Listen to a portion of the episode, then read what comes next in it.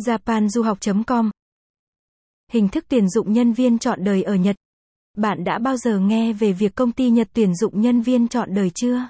Nếu chưa thì bạn vui lòng đọc bài viết dưới đây để hiểu rõ hơn về hình thức này nhé. một. Nhân viên trọn đời là gì?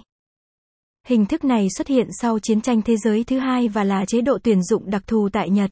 Người lao động sẽ được ký hợp đồng suốt đời. Ví dụ người lao động có điều gì bất mãn với công ty thì cũng không được phép xin nghỉ và công ty cũng không được quyền cho nhân viên của hình thức này nghỉ việc nếu họ không vi phạm luật lệ của công ty. Ở trong công ty rất dễ phát hiện ra những người này nếu chú ý thật kỹ. Nếu công ty làm ăn thua lỗ thì họ sẽ sa thải những nhân viên ký hợp đồng tạm thời và luôn giữ lại những nhân viên hợp đồng trọn đời. Bù lại việc không sa thải những nhân viên này thì họ sẽ bị điều chuyển qua bộ phận khác hoặc tăng ca hoặc bị giảm lương. Khi xét duyệt nhân viên ký hợp đồng trọn đời thì có rất nhiều ứng viên bị loại ngay từ vòng đầu. Quy trình tuyển dụng cho hình thức này rất khắt khe. Nhân viên hình thức này phải cam kết rằng nếu công ty làm ăn thua lỗ thì phải bị điều chuyển qua bộ phận khác, hoặc giảm lương, ngược lại, nếu công ty làm ăn phát đạt thì phải làm thêm giờ để hỗ trợ công ty. hai. Ưu và nhược điểm của nhân viên trọn đời. Ưu điểm.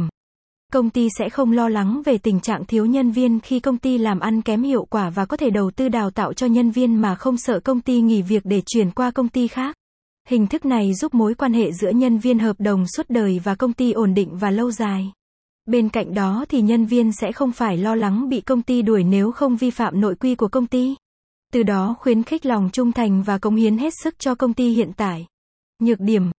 Khi nhân viên được ký hợp đồng trọn đời, họ sẽ có mức lương mỗi tăng theo thâm niên, vì vậy công ty sẽ phải gánh chi phí tăng dần theo mỗi năm nhưng lại chưa biết rằng công ty có lãi theo thời gian hay không. Ngoài ra, lương của những nhân viên này luôn cao hơn những người trẻ, mới vào công ty nhưng khả năng làm việc chưa chắc tốt hơn người mới, điều này sẽ làm cho người mới cảm thấy không công bằng. ba. Hệ lụy. Trông vậy. Nếu bạn quan tâm bài viết này, vui lòng truy cập trang web Japan Du Học chấm com để đọc tiếp.